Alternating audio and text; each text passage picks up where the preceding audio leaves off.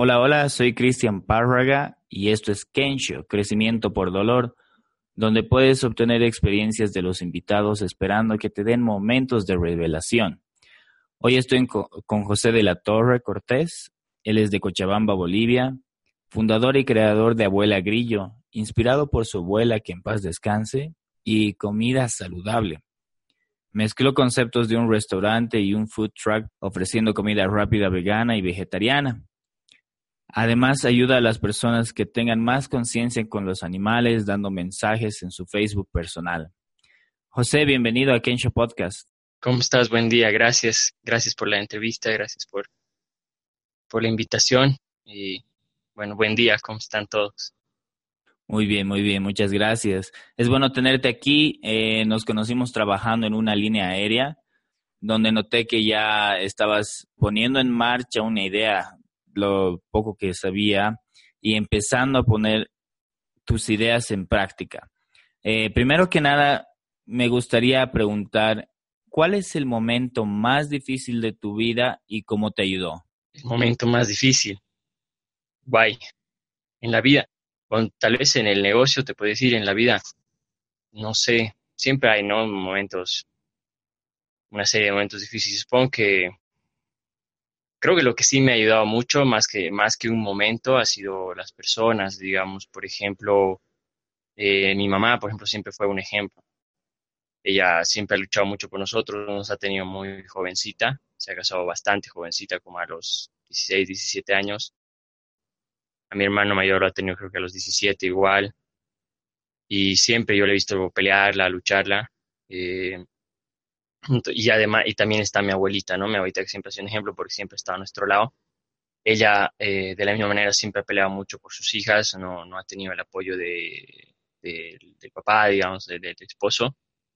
Siempre ha estado solita y, bueno, la ha peleado, ¿no? Entonces, creo que más que un momento difícil, creo que serían las personas, ¿no? Que yo he visto cómo, cómo la peleaban, cómo luchaban por nosotros, por mis hermanos, por seguir, por salir adelante, digamos, ¿no? Y creo que eso ha sido más que todo un ejemplo te digo, siempre a mi mamá le he visto como que muy fuerte, como que veía, no sé, de, trabajar en lo que se podía para, para, siempre estar ahí, siempre apoyarnos y además siempre ha sido muy, em, muy accesible, digamos, ¿no? ¿no? No era una mamá que te imponía las cosas, sino más bien te escuchaba siempre. Entonces creo que eso, ¿no?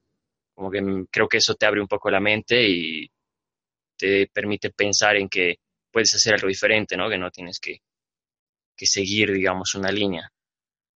Entonces creo que serían más que todo ellas, digamos. Ah, genial, totalmente. Y la inspiración que tuviste para crear Abuela Grillo, eh, ¿nos puedes contar cómo fue? Sí, claro. Eh, bueno, siempre me ha gustado la, la, cocina, desde muy chiquito, me acuerdo que incluso de chiquito jugaba a la cocina con mi mamá, por ejemplo, algunas veces y siempre me ha gustado, también siempre me han gustado las, eh, hacer un montón de cosas, digamos, ¿no? Como que siempre me gustaba el construir las herramientas, cosas así. Entonces, eh, salí de la universidad, como que buscaba un trabajo, había estudiado ingeniería comercial, pero la verdad es que del todo no me gustaba. Y los trabajos que, que buscaba tampoco no, no me convencían mucho, la oficina ni nada de eso. Siempre prefería tener un negocio propio y ahí fue que, eh, bueno, en realidad traté de, imitar unas alitas que hacían en el café de una amiga, que nos gustaba mucho con mi primo porque quería comerlas, ¿no? nunca pensé, la verdad, venderlas. Y al hacer, al experimentar, bueno, me salió una salsa completamente distinta y que nos gustó mucho. Y ahí fue que empecé. Empecé con mi primo en un carrito.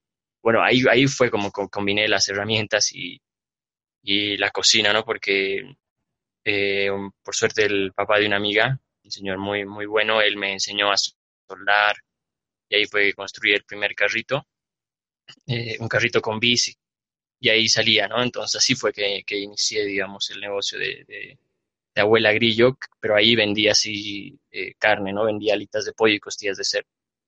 Y ya después, poco a poco, fue que me, o sea, yo siempre rescataba perritos, eh, y me daba ya, trataba de no comer mucha carne, y entonces ahí como que no me gustó eso, ¿no? De, de venderla, pero no comerla, ¿no? Era como que mm, no, no cuadraba, ¿no? Era como que de doble moral. Y ahí fue que también lo, dejé y empecé a buscar eh, cómo hacer algo vegetariano y tratar de salchichas y también buscaba un espacio más grande y ahí fue que se me ocurrió en un micro, ¿no? Veía los de la línea 3B, los micros grandes que pasan por el Prado y ahí, ahí se me ocurrió que era un espacio creo que suficiente como para tener aunque sea unas mesitas y no tener que pagar un alquiler, ¿no? porque el alquiler es lo que realmente eh, desgasta a veces un negocio, ¿no? Porque es el, mes pasa muy rápido y tienes que pagarlo, ¿no? No, no es que tiene, no, no depende de cómo te ha ido. Entonces creo que ahí fue. Ah, súper, una mezcla ideal e interesante. Entonces tú construiste tu primer carrito y en, en el bus hiciste tú las modificaciones. Sí, bueno, el bus sí ha sido, es una historia un poco complicada, ¿no? Pero medio, medio pedregosa porque ha sido, eh, bueno, yo estaba, estaba, empecé a volar, comencé en, Boa, ¿no? Ya estaba ahí tres años y al final de, cuando ya estaba queriendo dejarlo, cuando yo ya quería iniciar el negocio, busqué un micro. Lo encontré en La Paz, así con mucha suerte. Y porque justo me subí a la línea 2 y el micro que estaba ahí estaba en venta. Entonces lo fui, lo compré. Y acá contraté a un, un chapero, un señor que tenía que él hacer toda la, los arreglos, las modificaciones, digamos, el pintar nuevamente el auto pero y teníamos un contrato por unos seis meses más o menos y, llega, y yo iba a revisar y no, no, no había avance en el trabajo, no, no trabajaba, entonces cuando venció el contrato lo llamaba y no, el señor estimosamente no, no respondía. Entonces cuando finalizó el contrato ya lo llamé una última vez y le dije, ¿no? Que ya, que me lo recogí el auto y que me tenía que devolver el dinero que le había dado como adelante, como decía el contrato. Después, eh, bueno, busqué un segundo eh, chapero y él estaba, bueno, se lo dejé, estaba con los avances en el auto, más bien era cerca de mi casa yo iba cada día a, ver, y de repente nuevamente dejó de trabajar, lo, lo tuvo cerrado el auto y él no apareció.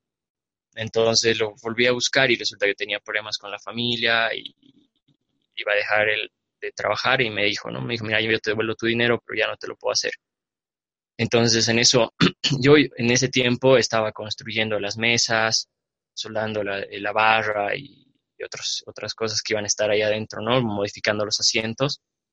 Y ahí fue que un chica me dijo, bueno, mira, tú has soldado esto y seguro que puedes hacer la chapería, me dijo, no creo que sea tan difícil. Y, ahí, bueno, intenté y la verdad que tampoco, tampoco era tan fácil, porque no tenía nada de experiencia y algunas de las instrucciones, digamos, que tenía eran las que venían en la lata de, de, la, de la masa, por ejemplo, ¿no? que se utiliza para, para las abolladuras, para las imperfecciones. Pero es un trabajo bastante difícil, ¿no? Porque una pequeña grieta termina siendo una plancha de un metro completamente carcomida, ¿no? Por fuera no se nota, pero una vez que vas lijando, la grieta avanza, avanza y vas más, más profundo y resulta que es la plancha que está oxidada y a veces ese óxido es, como te digo, una plancha hasta de un metro. Eso me pasaba, ¿no? Que iba y tenía que terminar sacando. Entonces, ha sido un trabajo largo, difícil. En medio también un señor, por suerte, un vecino eh, eh, que él hacía chapería, que vino un tiempo así cerca de la casa, vino y me ayudó, ¿no? Me ayudó con una parte, pero tuvimos que rehacer porque nos dijo, mira, lo que has hecho no está muy bien hecho, ya que la masa no las mezclaba muy bien con el catalizador y entonces se notaba, ¿no? Era como unas vetas de color distinto y eso se desprende, además del óxido y todo. Entonces tuve que rehacer, él me enseñó más bien muy buena persona y ahí ya como que fue avanzando, pero, pero igual me tomó como, como unos ocho meses, digamos, hacer la chapería del auto, ¿no? Porque aparte era de, muchas veces yo me daba, hasta no sabía si, si, si salir de mi casa a hacer la chapería porque no sabía qué iba a hacer. Era una situación así de, ¿y ahora qué hago? como que al no, al no saber, digamos, muy bien el trabajo, me sientes así. Pero bueno, al final, más o menos unos ocho meses, ya vino la, pintura, lo, lo armamos, le pusimos todo el interior, el interior ya fue más, más bien más fácil pintarlo, porque creo que lo más desgastante es lijar. Y, y así, después ya también vino la, el arreglar la cocina acá en la casa. Y, por suerte estábamos aquí con, mi chica y ella igual, con, los dos hacíamos, ¿no? Y construir los muebles, y la instalación de agua, eh, desagüe y demás. Entonces ha sido realmente todo un trabajo, digo, ¿no? Como te digo, más o menos con eso más, con la cocina nos ha debido tomar un año por lo menos. Yo he empezado el 2017 con el trabajo, en junio más o menos, y eh, bueno, en julio de este, del 2018 estábamos ya por suerte abriendo el, el, micro, ¿no? el restaurante. Ah, sí, veo. Entonces, prácticamente es, es lo hiciste tú. y sí, súper interesante y ah, bueno, todavía no tengo el agrado de conocerlo, pero cuando vaya a Cochabamba voy a ir a, a subirme.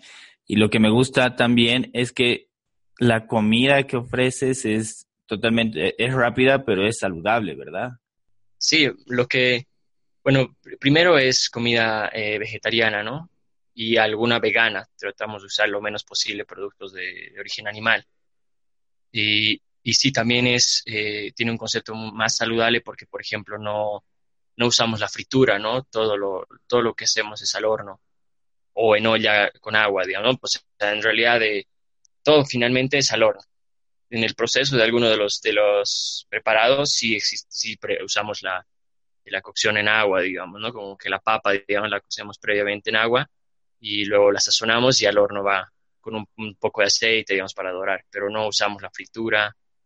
Eh, igual de la misma manera usamos productos como, por ejemplo, un hongo eh, que creo que es tradicional acá, igual que yo desde Chito lo he visto, es un hongo de pino seco, que creo que le llaman eh, chayampas o algo así, no, no estoy seguro. Y después la soya, eh, tenemos la, hamburguesa de arroz y remolacha, entonces sí, son productos, digamos, mucho más sanos, ¿no? Porque no estamos usando la fritura, como te digo, el, pan también tratamos de, tenemos un pan para los sándwiches, por ejemplo, que es semi-integral, tenemos la opción para la hamburguesa de un pan eh, de afrecho, que es integral, ¿no? Y obviamente también el pan blanco, ¿no? Para el que desee, pero sí tenemos eso. Entonces, sí, la, la idea es como quedar un, producto un poco más usamos, por ejemplo, la espinaca, ¿no? Que es una verdura eh, muy saludable, creo que con muchas propiedades. Entonces, eso, ¿no? Y también las salsas, las salsas que hacemos, eh, por ejemplo, la mayoría son con una mayonesa casera, nosotros preparamos acá con huevo fresco y demás. Entonces, ahí sí es como que la idea es comida vegetariana y también con un concepto un poco más saludable. Ah, genial. Y a mí me cae súper bien porque eh, hace ya un tiempito, con un poco, unos dos meses más, voy a cumplir un año de vegano y hacer ese cambio de alimentación es súper importante. ¿Tú eres vegetariano? En realidad, mira, la verdad no. Yo no, yo siempre, siempre me ha gustado la carne. Entonces sé que es, un, es difícil, digamos, llegar a ser vegetariano, vegano, pero también sé que un pequeño cambio ya puede, ya puede significar mucho, ¿no? Yo trato de comer lo menos posible, digamos. Y de hecho eso es también lo que siempre digo en el micro, ¿no? Que no, no es necesario tampoco llegar hasta el punto de vegetariano o vegano, mucho mejor. Si puedes lograrlo, es un gran éxito, ¿no? Pero si no, para la persona que está muy acostumbrada a la carne, como es la mayoría de las personas en nuestro entorno, en nuestro medio, eh, darse cuenta de que la carne no es necesaria, y yo lo digo desde el punto de vista del sabor, ¿no? ya ni siquiera de salud ni más, sino desde el punto de vista del sabor, darse cuenta de que una comida sin nada de carne puede superar por mucho a una con carne. Eso yo siempre les digo, ¿no? Por ejemplo, y, simplemente depende de la, de la cocción, del preparado, ¿no? Porque un muy buen asado, el mejor corte que tengas de carne, eh, pasado de cocción, muy salado, muy condimentado, igual no, no te vas a ver para nada bien y, al mismo tiempo una comida sin nada de carne bien elaborada va a superar por mucho a ese asado. Y eso es lo que tratamos de mostrar, digamos. Pues como te digo, yo no soy vegetariano, pero sí he reducido lo más posible mi consumo. Trato de, de comer lo, menos posible de carne, ¿no? Como te digo, generalmente, ayer, por ejemplo, ¿no? Mi almuerzo era eh, mote con queso, con eh, pimentón. Entonces, y con eso estás más que, más que satisfecho. ¿Qué es? Hay dos cosas eh, que realizas. Uno es el mensaje que das para que las personas eh, tengan conciencia con los animales y el otro es igual de la comida. Ambos, ambos creo que van juntos. ¿Qué es lo que llegó a inspirarte? No sé si es una persona o es algo, una etapa que pasó. ¿Por qué realizas eso? Algo que me ha inspirado, creo que son varias cosas. Bueno, como te digo, desde chiquito eso de, que siempre me gustaban los animalitos, ¿no? De recoger, eh, por ejemplo, los escarabajos y poner las alas. Entonces, como que siempre me gustaban mucho los animales. Después alguna vez tuve un perrito y, siempre lo, lo quería mucho. Algo que sí recuerdo, que por ejemplo fue la primera vez que empecé a, con, con quien empecé a rescatar perritos y tomar, tomar más conciencia de eso, porque creo que generalmente eh, lo que pasa no es que, que tienes conciencia de, lo que está mal muchas veces, sino simplemente vives ajeno a eso. Yo, eso me pasaba, ¿no? Que los perritos ya estaban ahí en la calle, ya estaban sufriendo, por ejemplo, y yo tenía mi vida cotidiana, digamos, mi vida normal, por así decirlo, y pasaba, pasaba al lado de eso sin darme cuenta, no es que lo pensaba y, simple, y no me importaba. Pero una vez volviendo de la universidad en la carretera la sacaba, ahí sí vi un perrito que estaba bastante mal, ¿no? En la, en la acera, parecía que lo habían atropellado, la patita le cojeaba, estaba súper flaquito. Y ahí fue que ya tomé, o sea, lo vi, y lo, lo, levanté, me lo, lo, llevé a mi casa, lo, lo, di, busqué adopción y ahí como que comencé a meterme mucho más, ¿no? Con los grupos de, de ayuda, siempre estaba como que tratando de, de, rescatar o traía muchos perritos a mi casa y bueno, los daba en adopción. Ahí creo que empecé, además de que igual, por ejemplo, en la universidad ya eh, siempre, siempre le daba creo que bastante importancia al planeta o sino como que la basura, trataba de separar mi basura acá. Y, por ejemplo, la tesis de mi de la universidad para, para la licenciatura ha sido eso, ¿no? Un plan de negocios para una empresa de reciclaje, en este caso de, de materia orgánica nada más, ¿no? Porque traté de hacerlo, pensaba, la, idea era hacerlo a lo grande con EMSA, por ejemplo, para dividir la basura en origen y de esa manera eh, reusarla, venderla y hacer un, negocio viable, ¿no? Pero ahí fue, por ejemplo, que me dijeron que no se está bien usado el término, pero que nuestra basura, o sea, en Cochabamba, en Bolivia, es bastante pobre, le dicen. Eso se refiere a que la mayoría de la basura que producimos, por suerte, es orgánica. Entonces no hay suficiente plástico, no hay suficiente como para hacer un negocio viable.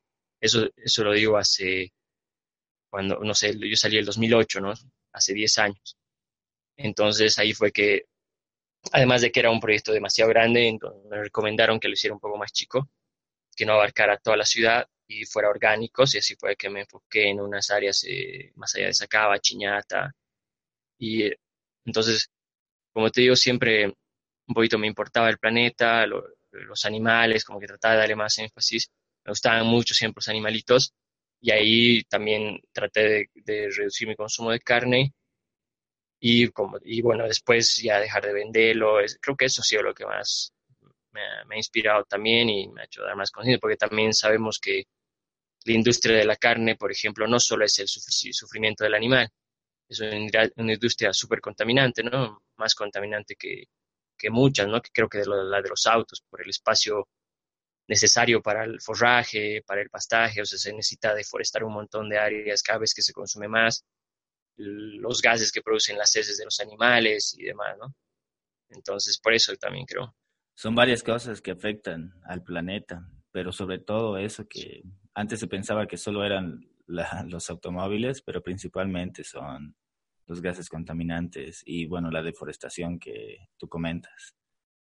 Y si te podría preguntar, ya sea un hábito, eh, una herramienta o algo, ¿qué es la cosa que hiciste por tu éxito? A ver, mm, creo que creo que lo, lo, lo, lo, más importante, creo que más bien es eh, tener la mente lo más abierta posible, porque si te vas a guiar por normas muy estrictas y vas a tener un, si simplemente vas a escuchar una línea, eh, y vas a seguirla sin, sin cuestionarla, sin razonarla más que cuestionarla, ¿no? No me refiero a una anarquía, no me refiero a, a cuestionar todo sin razón, ¿no? Sino más bien, porque por ejemplo, la, línea que te enseñan es, no sé, estudiar, búscate un trabajo seguro, y, jubilate, digamos, ¿no?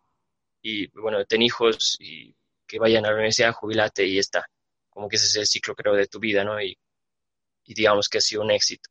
Pero en cambio, si cuestionas esa línea, si cuestionas, digamos, o, más bien la piensas, ahí yo, yo pensaba como que no, la verdad, no, no me gusta mucho la oficina, creo que prefiero un negocio propio. Además de que también, eh, como te digo, siempre he querido tener, siempre he querido cuidar a los animales, a los perritos. Bueno, desde que he empezado a rescatar he querido tener un espacio, porque cuando te vas adentrando te das cuenta de que el problema es bastante grande.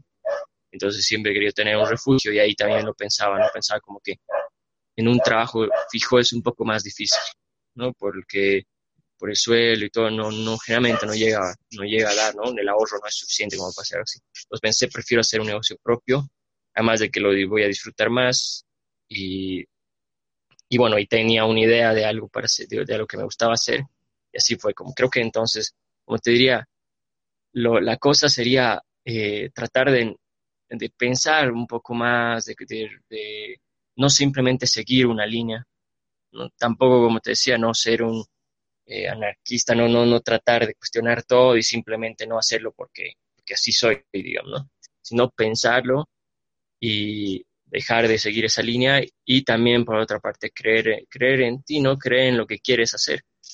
Así fue, ¿no? Porque la verdad es que cuando yo ya tenía un trabajo fijo, como te digo, bueno, estábamos volando juntos y cuando decía que lo iba a dejar, que quería hacer mi negocio, no faltaba las personas que, me decían, no, ¿cómo vas a dejarlo? Y es fijo, tienes tu sueldo, ¿qué vas a hacer en un micro?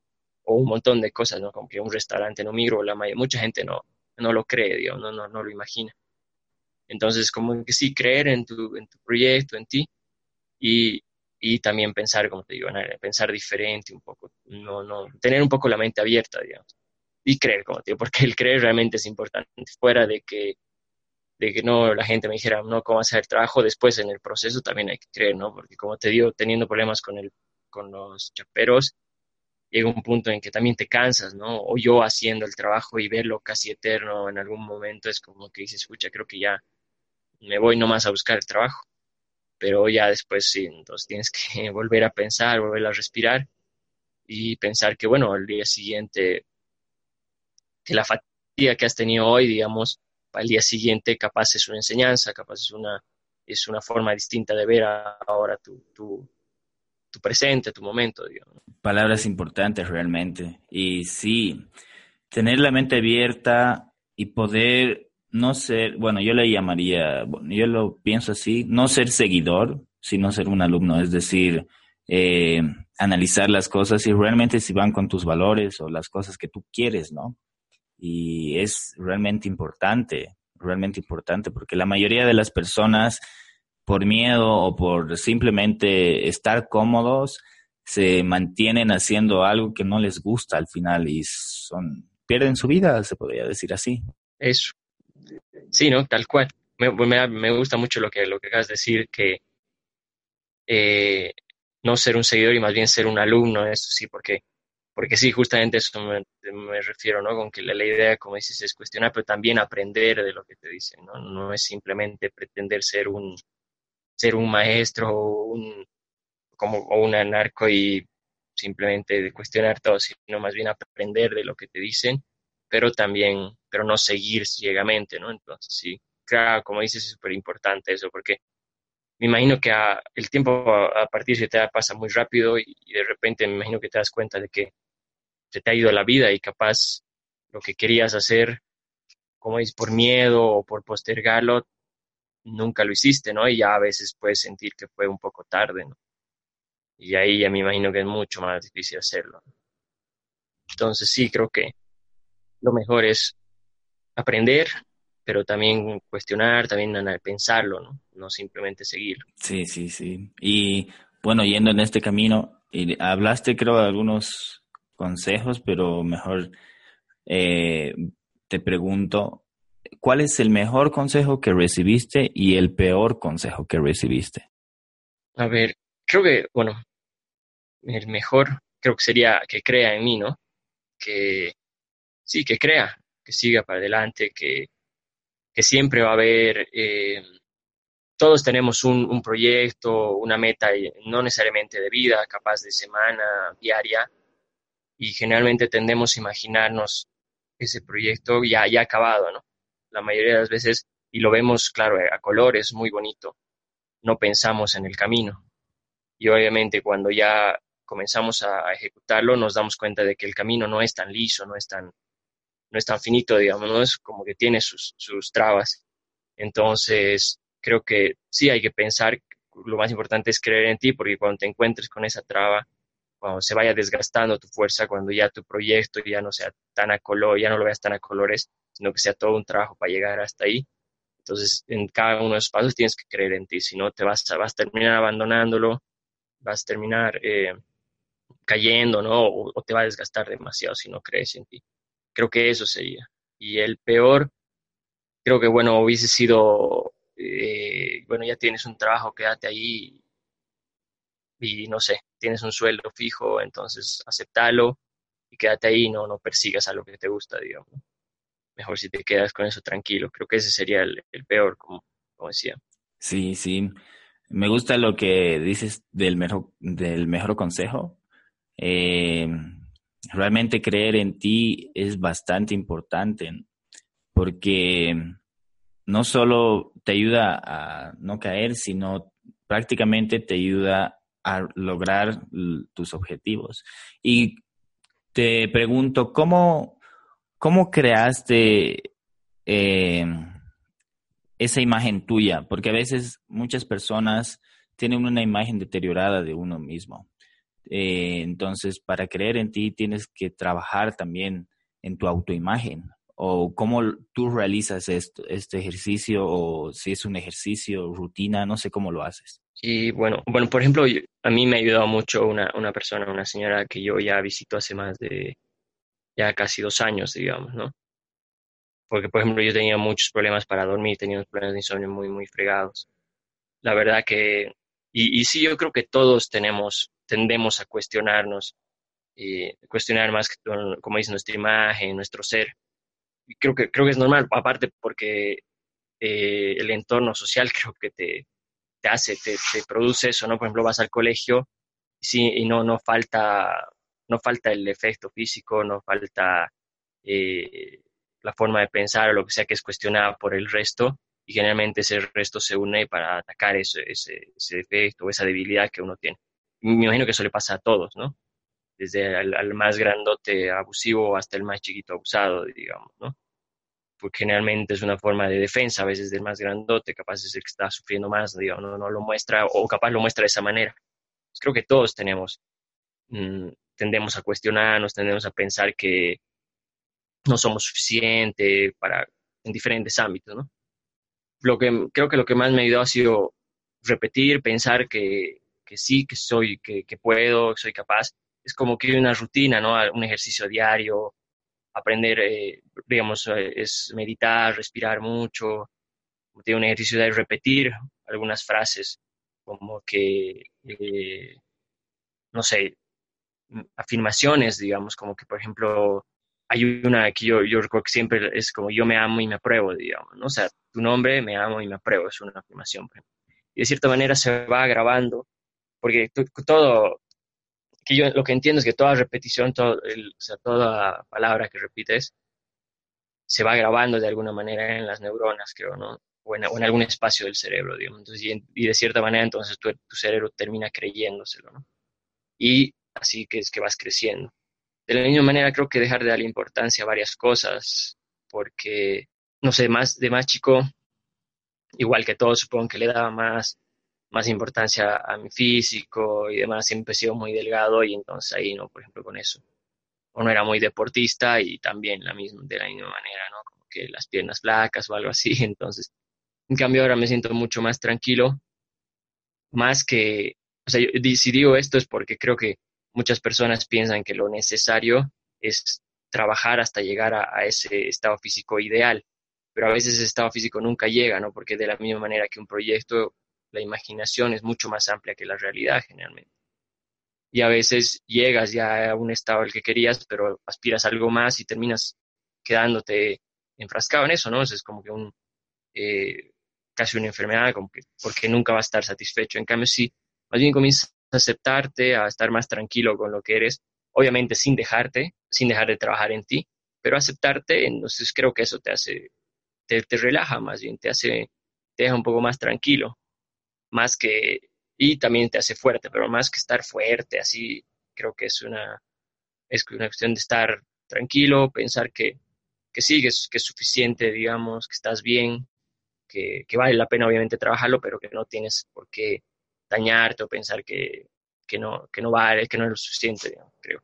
Algo que mencionaste son las palabras también, que me parece súper importante realizar y trabajar con eso uno mismo. Eh, no sé si escuchaste del experimento de Masaru Emoto que hizo con, uh, con el agua, en el cual, bueno, le puso música y también palabras y se transformaban al congelarse de forma diferente de acuerdo a eso. Y imagínate que eso pasa con el agua y también puede suceder con las células, ¿no? Si pones palabras feas en tu cabeza, entonces poco a poco esas, esas palabras van haciendo que tus células eh, se generen de forma diferente. Y si les das palabras como tú decías, yo me acepto y me amo, ¿verdad? Eso era lo que... Sí, me amo, me amo y me apruebo, me, acepto y me, amo. Exacto. Eso, eso te da otra energía, entonces, eh, súper importante y la verdad, eh, gracias por compartirnos. Te, bueno, yendo ya a la última pregunta del episodio, quería preguntarte, ¿cómo te ves en cinco años? Y bueno, eh, mira, la, la, idea del negocio es eh, fuera, del, fuera del micro restaurante, la idea es crear una marca de, comida, ¿no? Eh, obviamente seguir atendiendo en el restaurante, pero lo que estamos viendo, ojalá lo más pronto posible y a futuro, para verme en cinco años, es eh, envasar eh, las, la, comida que ya hacemos, por ejemplo, las albóndigas, para poder poner las, eh, las, las, hamburguesas, para que la gente pueda, y la salsa, por ejemplo, ¿no? llevarla a la, a la casa, ponerlas en una olla y la salsa, la albóndiga y listo, y en cinco minutos ya está. Entonces la idea es crear una marca de comida, de esa manera poder envasar lo que ya estamos haciendo o algunos productos que hacemos, algunas salsas, y en cinco años tener una, una marca, una marca, además de que eh, pensando que el logo es el, es el rostro de mi abuelita, es mucho más importante para mí, ¿no? Porque eso significa en cinco años tener eh, una marca con un, con un rostro que para mí es súper importante, ¿no? Que a mí me ha definido, que a mí me ha acompañado toda la vida. Entonces, tenerlo allí eh, y que crezca, digamos, que sea fuerte, para mí es súper importante. Creo que eso sería, ¿no? Más que todo, tener una marca y que además, y, lo mejor sería que esa marca, o que a través de esa marca ya fortalecida, también pueda mandar un mensaje un poco más consciente de, comida más saludable, comida sin carne, de que la comida sin carne puede ser mucho más rica que cualquiera, que no eh, borrar un poco esa idea de que lo vegano, lo vegetariano es insípido, eh, que no tiene textura y demás. Creo que eso sería, y también con una marca fortalecida quisiera poder apoyar a los animales, a los perritos, por ejemplo, ¿no? O, a los ancianos, algo así, digamos. Creo quisiera lograr eh, fortalecer la marca y a través de ella conseguir las metas que siempre he querido, ¿no? Por ejemplo, un refugio para animales, algo así. Entonces, en cinco años eso quisiera. Qué interesante, porque a medida que tú vayas creciendo vas a poder ayudar a más personas eh, y mencionas a varias, varias formas de ayudar, entre animales, personas adultas, eh, mejorar la salud de alguna forma de las personas y la verdad me gusta, me gusta y eh, en cinco años espero no solo que sea eso, sino eh, poder tener más buses, en, podrías tener uno en La Paz. sería, sería interesante. Así ya no tengo que ir tan lejos para poder visitarte. no, de hecho también en algún momento pensaba en, eh, digamos, antes de, lograr otro bus, también pensé en la idea de con este bus mandarlo, digamos, en, eh, en no sé, hasta La Paz, y ahí estar como que, digamos, dos semanas en La Paz, de ahí ir a Sucre, así, digamos, ¿no? Una, una idea de, de que el bus llega a tal lugar, obviamente con, con el previo aviso y estar ahí en diferentes ciudades. Y eso también he pensado porque me gustaría. Porque también era un proyecto que tenía de más chico de, viajar, así siempre me ha gustado viajar y quería irme incluso así con la mochila y el dedo, porque creo que no he logrado cumplir hasta ahora, entonces pensaba como también fusionar eso, ¿no? Y tal vez lograr que yo mandar el micro capaz a La Paz, que siempre es una ciudad que me gusta muchísimo. Mi abuelita, de hecho, era de allá y yo siempre, y siempre desde chiquito he viajado con ella para allá. Entonces, sí me gustaría también tener, ya sea así o como dices, varios buses en diferentes lugares también. Ah, súper, suena súper interesante. Me avisas si es que pasas por acá. De todas formas, como te dije, voy a ir a, allá a visitarte. Y si quisiéramos seguirte o ver dónde estás, ¿cuál es la mejor forma? No sé si tienes Facebook, Instagram, correo electrónico, algo. Sí, eh, tenemos en Instagram y en Facebook tenemos la página que se Abuela Grillos, con S al final. Tenemos eh, sí, como te digo, en Facebook y, en, en Instagram, Abuela Grillos, así nos pueden encontrar. Ahí generalmente escribimos si, si es que hay algún evento distinto o cuando vamos a salir o alguna foto, algo así. Ah, súper. Entonces, eh, de todas formas, esos links los voy a poner en la descripción del episodio. Y antes de despedirnos, no sé si deseas decir algo. Sí, bueno, bueno, primero muchas gracias, gracias por la entrevista, de verdad gracias por la amistad, porque con el poco tiempo que hemos tenido ahí en, en empresas siempre nos hemos llevado bien, digamos, como que muy natural. Y también eso, que, que sí, que la gente piense que no, que no es necesario seguir una línea, que mejor es aprender de lo que, de lo que los demás dicen, pero no simplemente seguir, más bien cuestionar, pensar, pensar por uno mismo, tener la mente lo más abierta posible en todos los sentidos. Y eh, también creo que es muy importante tratar de pensar no solo en uno mismo, sino en alguien más, que dentro de tu proyecto, dentro de tu idea de vida, esté alguien más, ya sea, como te digo, los animales, los perritos, digamos, o, no sé, contribuir de alguna manera a alguien, ¿no? ya sea a través de tu estudio, ya sea a través de, de un proyecto, una, filosofía o lo que sea, ¿no? Algo que puedas, en lo que puedas trabajar y ayudar. Creo que eso también es importante, tratar de, tenerlo en tu, en tu plan, digamos, de vida, ¿no? No solo pensar en que tienes, como, como decíamos, ¿no? En que tienes que tener trabajo fijo, eh, matrimonio, hijos, jubilación y, y muerte, creo. Entonces, creo que eso es muy importante.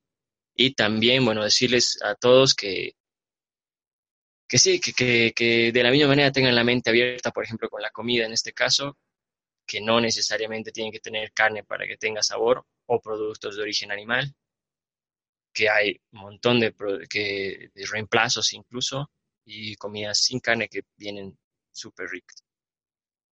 Entonces, eso, ¿no? Creo que les diría que también invitarlos, ¿no? Al, al, bus que, o, a la página también para que puedan para que puedan seguirnos, para que puedan ver dónde estamos, lo que estamos sacando y pasar por el bus, así conocen, van a ver que es un lugar diferente, ¿no? Porque primero es comer dentro de un micro, creo que es, el primer bus restaurante que hay acá.